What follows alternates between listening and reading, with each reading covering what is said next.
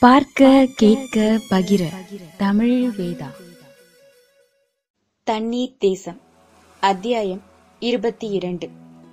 மடியில் தமிழையும் வயிற்றில் நெருப்பையும் கட்டிக்கொண்டு கிடந்த கலைவண்ணன் வானிலை மாற்றம் கண்டு மனநிலை மாறிப்போனான் ஏ என்னவாயிற்று கடலுக்கு? பகல் ஏன் இருட்டை உடுத்த பார்க்கிறது? வானம் ஏன் காணாமல் போனது? சூரியனை மேகம் தின்றுவிட்டதா? என் கண்மணியின் வெப்பம் அதிகமாகும் வேளையில் காற்றின் வெப்பம் ஏன் குறைந்து கொண்டே போகிறது? அலைகள் ஏன் பேசுவதை நிறுத்திக் கொண்டன? கடல் ஏன் மௌனம் சாதிக்கிறது? மரணத்திற்கு முன்பே மௌனாஞ்சலியா? எங்கள் திசைகளை திருடிக் கொண்டது யார்? திசைகளை தெரிந்து கொள்ள இதுவரை சூரிய அடையாளம் இருந்தது. இப்போது அந்த அடையாளமும் அழிந்து விட்டதே. அதுவும் சரிதான். பயணம் போகாதவர்களுக்கு திசை எதற்கு?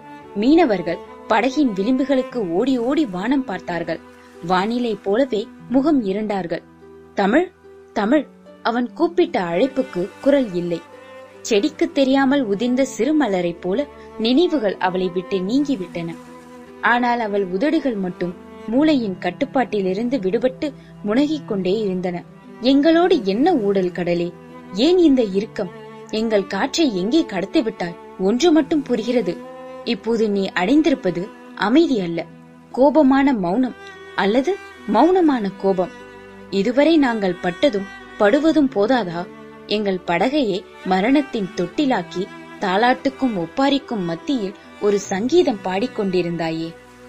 அத்தியாயம் இருபத்தி இரண்டு. முடிவுற்றது.